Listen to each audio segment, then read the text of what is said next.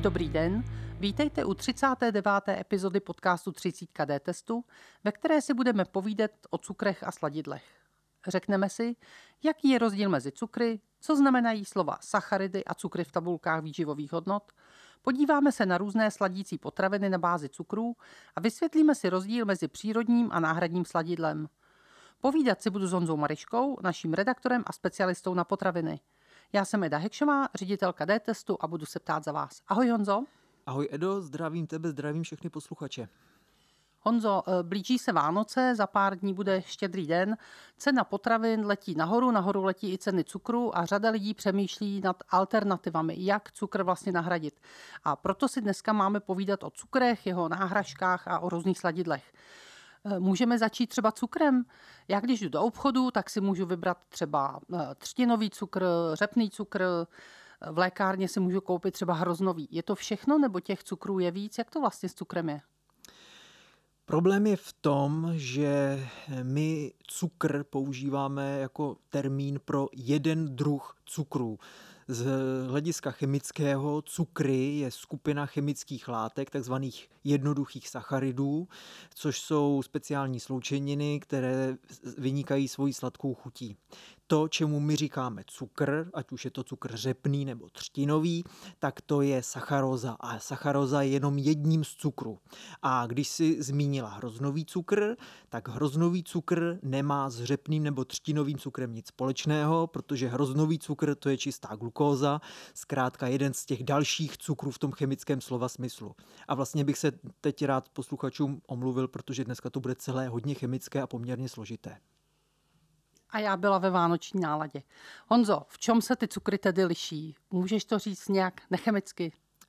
Jednoduše to řeknu tak, že když si vezmeme něco přírodního a má to sladkou chuť, tak z drtivé většiny za to můžou nějaké cukry. Příroda těch cukrů zná několik, ale ve většině případů, se kterými se běžně potkáme, si vystačíme se třemi základními stavebními kameny, a to je glukóza, fruktóza a galaktóza. Pomocí těchto tří základních kamenů se dají sestavit všechny možné cukry, na které v přírodě narazíme. Takže kdyby jsme si vzali glukózu a fruktózu, spojili je k sobě, tak nám vznikne sacharóza, což je ten řepný cukr. Když si vezmeme glukózu a galaktózu, spojíme je k sobě, tak vznikne laktóza, což je cukr obsažený v mléce. A když vezmeme dvě glukózy a spojíme je, tak nám vznikne maltóza, která je ve sladu. A když vezmeme fruktózy a spojíme je, tak nám vznikne inulín a tak dále a tak dále. Takže je to hrozně obsáhlá chemická látka, respektive jako chemická problematika, ale důležité je, že většina těch sladkých věcí, na které narazíme v přírodě, si vystačí s těmi třemi základními stavebními kameny. Tak a teď nevím, jestli to zjednoduším nebo zesložitím, ale na etiketách u potravin se často uvádí obsah sacharidů, což jsem si vždycky myslela, jsou cukry, ale tam je třeba sacharidy, z toho cukry. Takže cukr a sacharid není to samé. Není to to samé. Sacharid je pojem nadřazený slovu cukru, protože my jsme si teda říkali, že cukry patří mezi takzvané jednoduché sacharidy a kromě jednoduchých sacharidů jsou potom ještě sacharidy komplexní složené. Takže mezi sacharidy patří například škrob, což je látka, která sama o sobě není sladká, ale skládá se z, jako dlouhý řetězec jednotlivých molekul těch jednoduchých cukrů a e, neslouží jako zdroj sladké chuti, ale slouží jako dlouhodobá zásoba bárna energie. Takže sacharid je nadřazený pojem, který v sobě ukrývá jak ty složené sacharidy, to znamená škrob zjednodušeně, a také v sobě ukrývá ty jednoduché sacharidy alias cukry. A ty jsi říkal, že ty sacharidy fungují jako zdroj energie. Je tělu jedno, jestli dostává energii z těch složitých sacharidů nebo z, nebo z těch jednoduchých cukrů? E, tak to tělu úplně jedno není. Ve finále ten energetický zisk je obdobný, ale je rozdíl, jak tělo zpracovává například ten škrob a jak zpracovává cukry. Ten škrob díky tomu, že je to dlouhá molekula, která se musí nejdříve doštěpit na ty jednotlivé stavební kameny, tak tu energii tělu poskytuje v delším časovém horizontu. Zatímco cukr, jakožto jednoduchá chemická sloučenina, se dokáže rozštěpit velmi rychle a funguje jako velmi pohotový a rychlý zdroj energie. A krásný důkaz toho je ten hroznový cukr, protože jestli si vybavuješ, tak v lékárně se to často prodává jako, jako speciální bonbony, speciální potravina pro sportovce, která slouží k tomu, že si ten hroznový cukr vezmu. Tím jsem do sebe přijal čistou glukózu, kterou tělo okamžitě začne zpracovávat a okamžitě mi to dodává energii. A pokud si tedy tu dlouhodobě využitelnou energii mám šahnout po těch komplexních sacharidech, po těch škrobech? Přesně tak. A kde to třeba najdu? V jaké potravině? Škroby najdeme v bramborách. Škrob je základ pečiva. Škrob můžeme najít v tapioku, v mouce, zkrátka dobře, v ovesných, v ovesných vločkách. Takže škrob je zásobárna, se kterou se typicky potkáváme u hlíznatých plodin, jako jsou brambory, anebo v obilninách. A když já jdu do obchodu, dívám se na ty tabulky výživových hodnot na potravinách, je důležité, abych tedy hledala, kolik to má sacharidů nebo kolik těch cukrů, a je dobré hledat co nejmenší obsah cukru a, a těch sacharidů naopak hodně, nebo takové pravidlo vůbec neplatí? Osobně bych si v těch výživových tabulkách všímal podílu cukru, protože cukry, jak už jsme si tedy řekli, jsou pohotové zdroje energie, které tělu dávají rychlý energetický příjem. A když bychom si měli velmi zjednodušit, v čem spočívá hlavní problém s cukry, tak je to v jejich nadbytečném množství. A mluvíme tedy o, na, o velkém příjmu těch jednoduchých cukrů, se kterým se tady jako celá společnost a v podstatě jako celé lidstvo potýkáme. Já jsem si pro ilustraci přinesl několik čísel. deset, dvě stě, padesát, devadesát pět. Jedná se, prosím vysvětlit. Jedná se o deset procent. deset procent celkového denního příjmu energie by měly pokrývat přidané cukry. To znamená ty jednoduché, přidané, sladké, e, sladké cukry, které vnímáme jako sladkou chuť jídla. Těch deset procent denního příjmu e, energie je dvě stě kalorií, což je padesát gramů přidaného cukru denně. A v České republice se jenom podle hodnot Statistického úřadu o spotřebě cukru a cukrovinek na osobu a na rok přijímá devadesát pět gramů za den. To znamená, že se pohybujeme někde na dvojnásobku toho množství cukru, který denně přijda, přijímáme. A problém je hlavně v tom, že se nacházíme v jakémsi stavu energetického nadbytku, se kterým pak neumíme moc dobře pracovat. Takže když si budeme prohlížet výživové tabulky, tak pro nás je důležitější hlídat si tu hodnotu volných cukrů a nikoli v těch celkových sacharidů. My už jsme si teď prošli snad všechny možné a v některých případech snad i nemožné druhy cukrů. Ale kromě cukru v obchodech najdeme také řadu různých sladů a sladkých syrupů, jako je třeba obilný, rýžový, datlový, čekankový, agávový, javorový, já nevím co všechno. Jsou to čistě rostlinné šťávy, nebo je to nějak doslazované? Jedná se v drtivé většině opravdu o přírodní produkty bez doslazování. Je to získáváno z různých rostlin, které v sobě přirozeně cukr obsahují, a vlastně si ty syrupy můžeme rozdělit do dvou skupin. První skupina jsou syrupy získávané ze sladkých rostlinných šťáv. Do této skupiny bychom mohli zařadit syrup z agáve, javorový syrup nebo syrup datlový. A druhá část jsou potom syrupy získávané rozbíjením škrobu. Do toho druhého ranku patří slad, rýžový syrup nebo čekankový. Všechny tyto syrupy jsou sladké a už jsme si říkali, že co je v přírodě sladké, tak v sobě má nějaký cukr, a tohle není výjimka. Takže kdybychom se podívali z chemického hlediska na složení všech těch syrupů, tak se tam zase budeme setkávat s těmi našimi třemi známými základními stavebními kameny, glukóza, fruktóza především. A dá se říct, že to je zdravější varianta slazení, nebo je to spíš o té konzistenci a té chuti, která každému vyhovuje třeba trošku jiná? Já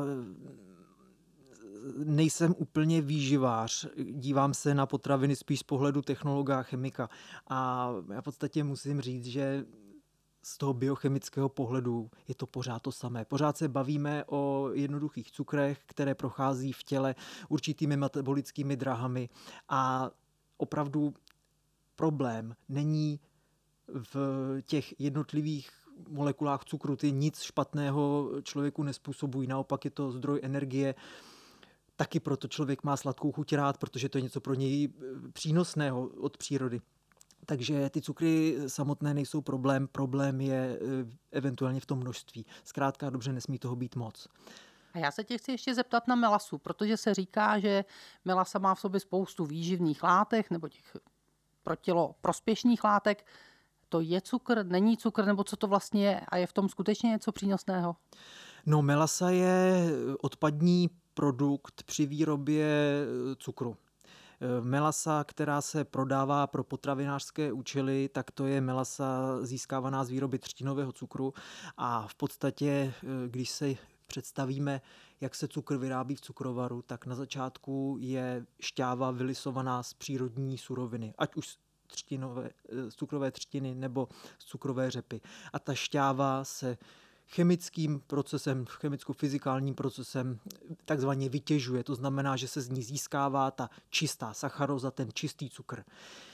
To vytěžování ovšem jde jen do určité míry. Nikdy se nepodaří technicky tu původní šťávu zcela vysladit a určitý odpadní cukr v té šťávě na konci výrobního procesu zůstává. A právě tady ta koncová šťáva s tím zbytkovým množstvím cukru, které nelze nijak technologicky nebo ekonomicky výhodně technologicky z té šťávy vytěžit, tak to je takzvaná melasa.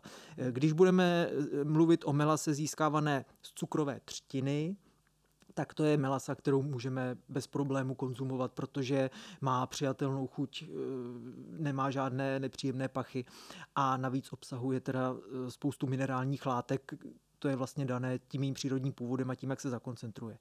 Problematické je to ovšem s melasou z řepného cukru, protože řepa, jak možná máš zkušenost, tak páchne. A když zůstane ta zbytková odpadní šťáva, tak ta páchne ještě víc. Takže ta se pro potravinářství úplně nehodí a používá se tedy jako krmivo, nebo se z toho vyrábí líh. A už jsme prošli všechny varianty sladících potravin, to znamená ty syrupy, cukry, nebo Nezmín... dá se ještě něčím sladit? Nezmínili jsme se o medu, což je vlastně, což je vlastně jedno, z, jedno, z, jedno z hlavních sladidel. Ono v podstatě, kdyby tady seděli naši předci třeba z osmnáctého století, tak by úplně nechápali, o čem se tady bavíme, o nějakém nadbytku cukru, to by pro ně bylo naprosto něco nepochopitelného, protože ještě před třemi sty lety slazení bylo možné v zásadě jenom medem, sušeným ovocem nebo ovocnou šťávou. Takže, takže vlastně člověk od přírody byl tou vzácností cukru v přírodě chráněn před tím nadbytečným příjmem. No a med teda je poměrně zásadní, velmi tradiční, drahý zdroj cukru. Kdybychom se na to podívali jenom čistě cynicky z toho chemického hlediska, tak je to opravdu podobný princip sladké chuti, jako je, jako je v řepném cukru, ale samozřejmě ten med má v sobě ještě spoustu dalších látek, které do něj dávají včely, má v sobě spoustu enzymů, takže komplexně působí, působí trošku jinak než ten, než ten obyčejný, obyčejný cukr, ale zase nedá se říct, že by ten med byl nějak zásadně zdravější způsob slazení, když to s ním budeme přehánět. Čili zase je to spíš o tom množství. Přesně tak, je to než, množství. Než tom. A zůstaňme tedy ještě chvilku toho medu. Když si půjdu do obchodu koupit med, co na tom medu musím najít? Jaké informace povinně ten med o sobě musí nést? Tak med nám o sobě musí povinně říct, jestli je květový nebo lesní, ale tak to bychom možná poznali už na první pohled. A pak už se tam na něm dozvíme jenom to, odkud pochází. A tady bohužel teda musím říct, že ta právní úprava je taková, že umožňuje původ psát dosti nejasně, že se může psát, že med je buď to z konkrétního státu, což se neděje úplně často, spíš se setkáváme s tím, že se jedná o med buď to získaný v Evropské unii, anebo že se jedná o směs medu získaný z Evropské unie a mimo Evropskou tak unii. To je asi nejčastější. To je, to je, velmi, to je velmi častá situace a jinak nám ten med toho o sobě příliš mnoho neřekne. A jak se pozná kvalita medu? To je strašně složitá věc, kterou č- člověk v domácích podmínkách nemá úplně šanci rozpoznat, protože Med je velmi drahý a med je bohužel jedna z nejvíce falšovaných a nejproblematičtějších potravin. Vyhláška pro kvalitu medu předepisuje spoustu chemických parametrů, které se hlídají, a každý ten parametr má nějaký význam a říká, respektive zakazuje určité nešetrné úpravy toho medu nebo nějaké falšování. A bohužel všechny tyhle ty důležité parametry se dají změřit jenom v laboratoři. Takže když člověk chce poznat kvalitní med doma, tak mu mnoho možností nezbývá. Můžeme si zkontrolovat jenom to, jestli med není nakvašený, což by se mohlo stát při nějakém hygienicky nešetrném zpracování. Kdyby třeba v něm zůstala vlhkost, tak se může stát, že ten med začne kvasit. A jak to poznám? Pozná se to poměrně jednoduše, třeba se med může začít podvíčkem nafukovat činnosti těch kvasinek a jakýkoliv mikrobiální problém se také pozná na vůni. Jakmile med nevoní čistě medově, tak jak jsme zvyklí, tak je něco špatně. No a vlastně s tou vůní ještě souvisí další aspekt kvality medu. Při výrobě medu, jeho stáčení, balení je hrozně potřeba postupovat při nízké teplotě, med příliš nezahřívat, aby se nedegradoval. No a někdy, když se to s teplotou přežene, tak se pak může ve vůni objevit jakýsi karamelový tón, který medu není přirozený a je to známka třeba nějakého tepelně nešetrného zpracování. Znamená to tedy, že nemusí to být nějaké zahušťování nebo přidávání karamelu do medu, ale jenom čistý med, ale špatně zpracovaný. Přesně tak. Spíš bych mluvil o přehřátém medu, než o nějakém přídavku karamelu. A co všechno se tedy do medu přidává, nebo jak se ten med pančuje? Těch způsobů pančování u medu je celá řada. Asi ten jako nejbrutálnější způsob je, že by se do medu přidával cukr natvrdo, že by se prostě ta medová hmota nastavovala cukrem. Ale to falšování medu má několik uh, rovin. Například u medu je celá řada zákazníků velmi citlivá na jeho původ. To znamená, že se obchodníci mohou uh, snažit vytvářet dojem, že med je odněkud a ve skutečnosti používat med jiného původu. A k tomu potom slouží poměrně složité analýzy, kdy se třeba analyzují pilová zrna, která v tom medu jsou, a na základě toho se zjišťuje, jestli jsou to zrna rostlin typická pro daný region, nebo jestli jsou to rostliny typické třeba pro Asii. A nebo když už bychom třeba měli určit, jestli je med z konkrétní oblasti, třeba z České republiky, tak se taky může dělat analýza původu pomocí izotopové analýzy. Takže to jsou poměrně složité metody a opravdu u toho medu to, pančo, to pančování, falšování má několik rovin. Buď to teda vytváření objemu, anebo potom lhaní ohledně původu. Ale chápu, že nic z toho já si doma neotestuji, takže spíš si vyberu nějaký med a když mi chutná, tak třeba se držím Držím toho zdroje. Přesně tak. Já si myslím, že bychom mohli doporučit najít si svého oblíbeného včelaře, a když mu člověk může důvěřovat, tak je to asi ta nejlepší cesta.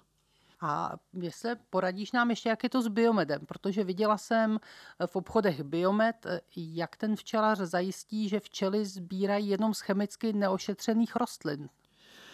No, to může včelař, to může včelař zajistit jedině tím, že včely zaveze na správné místo. Když si zjistí nebo ví, jaký má včela, řekněme, dolet, akční rádius, a umístí včelín doprostřed neošetřeného, chemicky nepohnojeného, nepostříkané louky a odtamtud teda pak včely sbírají. Čili možné to ale je. To, samozřejmě možné to je. A ještě se chci zeptat na takový častý dotaz, když med z cukernatí. Je to známka toho, že šlo o kvalitní med, nebo je to třeba známka toho, že do toho byl přidán cukr? Nedá se, nedá se v žádném případě to považovat za známku toho, že by do medu někdo přidal cukr. To cukernatění medu, to je otázka krystalizace těch přírodních cukrů uvnitř medu. V podstatě tekutý med obsahuje takové množství vody, aby se ty cukry dokázaly udržet v nevykrystalizované formě. Jakmile to množství vody třeba v důsledku delšího skladování trošku klesne, tak ty jednotlivé cukry začínají poměrně rychle krystalizovat a potom se nám tam teda buď to nejdřív vytvoří takové ty krystalické obláčky a pak ten med může celý spastovatět. Je to, je to všechno otázka zpracování, rychlosti krystalizace obsahu vody, ale nedá se říct, že by to byla známka nějakého falšování. A ještě se chci zeptat na termín umělý med. Já se přiznám zcela otevřeně posluchačům, já jsem to nikdy neslyšela. Až do doby, kdy jsme si spolu povídali o pečení perníčků a ty si říkal, že při pečení, to znamená tom tepelném zpracování, je možné využívat umělý med. V obchodě jsem to nikde neviděla. Ale zeptám se, my když jsme byli malí, tak jsme s rodiči vařili pampeliškový med. Je to to samý, je to vlastně karamelový nebo cukerný roztok a do toho byly přidaný květy pampelišek. Je tohle umělý med nebo je to něco úplně jiného? Tak v zásadě je to dost podobný, akorát se to nevyrábí z tak hodnotné suroviny, jako jsou pampelišky, ale takhle umělý med, to je prapůvodně náhražka pocházející z dob první a druhé světové války, kdy se nedostatek medu kompenzoval tím, že se vzal obyčejný řepný cukr. Ten se nechal kyselou cestou chemicky upravit tak, aby se e, připodobnil té směsi glukózy a fruktózy, jaká je v pravém medu, a přidal se k tomu aromatizační prostředek, takže byla z toho nakonec pastovitá, polotekutá hmota, která uměle vonila jako med a říkalo se, říkalo se tomu umělý med. A já osobně to tedy e, někdy používám do perníčku, když je mi líto používat pravý med, protože přeci jenom všechny ty e, hodnotné cenné složky medu se tím tepelným záhřevem při pečení degradují a opravdu pro některé typy pečení je z mého pohledu pravého medu škoda, takže e, někdy používám ten med umělý. U nás se sehnat nedá, ale prodávají ho v Německu. Což teda vlastně ještě můžeme říct, že Německo je vůbec v tomto ohledu velice zajímavé, protože tam najdeme ještě jednu tradiční sladící potravinu, kterou jsme tady znali třeba ještě na začátku dvacátého století, a to byl řepný syrop, jestli si to někdy slyšela. Podstatě, slyšela, ale neuvědomuji si, jestli jsem to kdy ochutnala. Já si právě myslím, že, že už možná nejseš pamětník toho. Řepný syrop, to byla řepná šťáva, která se zahustila a zavařila a vznikl z toho vlastně takový hustý syrup s vysokým podílem řepného cukru. A má to tekutou podobu. A zajímavé je, že v Německu tuhle specialitu prodávají do dneška. U nás se s ní už prakticky nesetkáme, ale v Německu se ještě koupit dá. My už jsme teď prošli na mě až neuvěřitelné množství těch přírodních sladidel. Je to všechno, nebo tě ještě něco napadá? No, napadá mě ještě jedna důležitá věc, a to je ovocná šťáva, protože když si vezmeme ovocný džus, například jablečný, tak je to nápoj s velmi vysokým obsahem cukru. sto mililitrů třeba pomerančového, pomerančového džusu obsahuje devět procent cukru, takže tam ta, opravdu ta sladivost je velmi vysoká, a kdybychom se právě zajímali tím, jak se sladilo ještě v dobách před příchodem řepného cukru, tak se ovocné šťávy využívaly. A zajímavé je to, že vlastně používání ovocných šťáv ke slazení doporučují někteří výživoví poradci jako cestu k tomu, jak omezit nadbytek cukru ve stravě. No a my jsme doteď mluvili o přírodních variantách, ale právě když mluvíš o těch výživových poradcích, vím, že v některých případech doporučují nějaká náhradní nebo umělá sladidla, jak se tomu říká. Tak jak je to s těmi umělými variantami? Jaké vlastně jsou? Tak nejdřív bychom si měli říct, co to je náhradní sladidlo. Náhradní sladidlo je látka, která chutná sladce, ale nenese kalorickou hodnotu, anebo je její kalorická hodnota v porovnání s těmi přírodními cukry o dost snížená. Mezi náhradními sladidly najdeme celou řadu skutečně chemických sloučenin, jako je cyklamát, aspartam, ale najdeme tam i látky, které mají svůj původ v přírodě, jako je například stevie. Stevie je rostlina, která má sladkou šťávu, ale ta sladká chuť není způsobena cukrem, metabolicky využitelným zdrojem energie, ale je uh, uspůsobená speciálním steviol glykosidem, což je jiná sloučenina, která chutná sladce, ale organismus ji nedokáže energeticky využít. Takže v podstatě stevie je snad jediné přírodní náhradní sladidlo, uh, které znám. Můžu se tě zeptat na xylitol. Viděla jsem to na žvíkačkách, zní to strašně chemicky. Je to chemická látka? Uh, tak všechno, o čem tady mluvíme, jsou, jsou chemické látky, jsou to chemické látky a vlastně i ten přírodní cukr se dá nakreslit jako chemický vzorec. Jo. Ale xylitol je takzvaný cukerný alkohol, je to látka, která se může objevovat i v ovoci jako přirozená složka. Je to látka, která je sladká, ale má nižší energetický přínos než běžné cukry. Xylitol má, nebo respektive vůbec ty polyalkoholické, polyalkoholic, ty, ta polyalkoholická náhradní sladidla, jako je xylitol, maltitol, tak mají sladší chuť, než má řepný cukr, mají typický efekt takového toho chladivého pocitu v ústech. Právě to je ten důvod, proč se používají ve žvýkačkách. A jejich nevýhoda je ovšem v tom, že mají také projímavé účinky. Opravdu zásadně působí na zažívání, takže to z jejich konzumací nesmí přehánět. Takže na, ta náhradní umělá sladidla se vyrábějí, protože mají nižší energetickou hodnotu, takže jsou vhodná třeba pro někoho, kdo má redukční dietu nebo možná pro cukrovkáře. Je to dobré i pro běžného zdravého člověka prostě jenom odvyknout si na ten běžný cukr? No, to je právě uh, ohromně, vlastně ohromně komplexní otázka a poměrně sporná, protože od té doby, co se používají náhradní sladidla, tak se neustále objevují studie, které říkají buď to, náhradní sladidla jsou škodlivá, náhradní sladidla jsou bezpečná. A tady ty studie se neustále objevují, zapadají a v současné době tedy aspoň v Evropské unii platí jasný závěr, že náhradní sladidla, která jsou povolená pro používání v potravinách, jsou bezpečná. Bezpečná za podmínek použití. Nicméně nedá se říct, že by, že by s nimi nebyly spojeny žádné, řekněme, nechtěné, nechtěné vedlejší efekty. Například četl jsem o studii z roku dva tisíce pět, kdy se ukázalo, že ten, kdo pil pouze limonádu slazenou náhradními sladidly, tak stejně přibíral na váze. A ten efekt, nebo respektive ten princip fungování byl poměrně zajímavý, protože ta sladká chuť toho náhradního sladidla v těle vyvolávala odezvu inzulínu, jako kdybychom jedli přírodní cukr. Inzulín v těle způsobil stav hypoglykémie, takže konzument limonády ochucené náhradním sladidlem potom dostal hlad a musel to zajíst. A tím pádem se nedalo mluvit o tom, že by, že by hubnul, ale naopak na té váze spíš přibíral. Takže je to, je to poměrně složitá věc a rozhodně se dají náhradní sladidla doporučit diabetikům nebo lidem, kteří nemohou ze zdravotních důvodů sladit přírodním cukrem. Ale rozhodně bych náhradní sladidla ne, nepovažoval za úplně ideální součást dlouhodobé bezcukerné diety u zdravého člověka.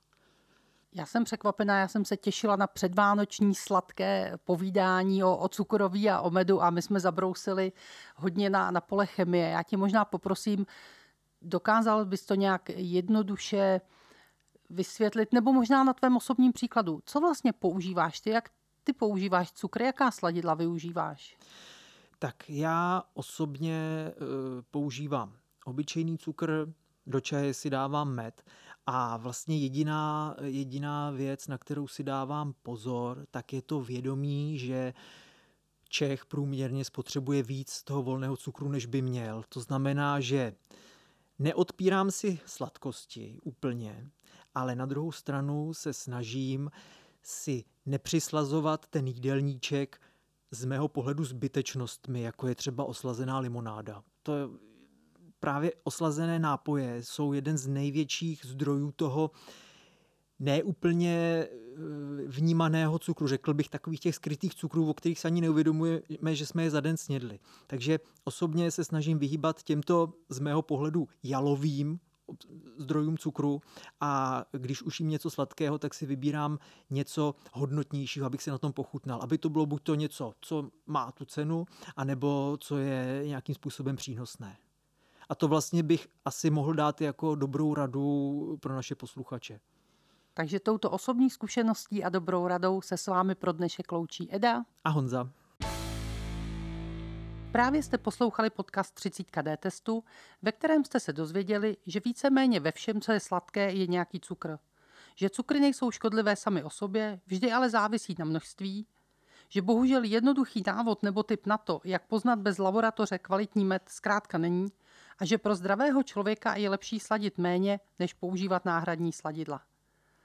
Pokud máte nějaký dotaz nebo nám chcete něco vzkázat, kontaktujte nás na našem Facebooku nebo nám napište na e-mail d test zavináč d test tečka cz.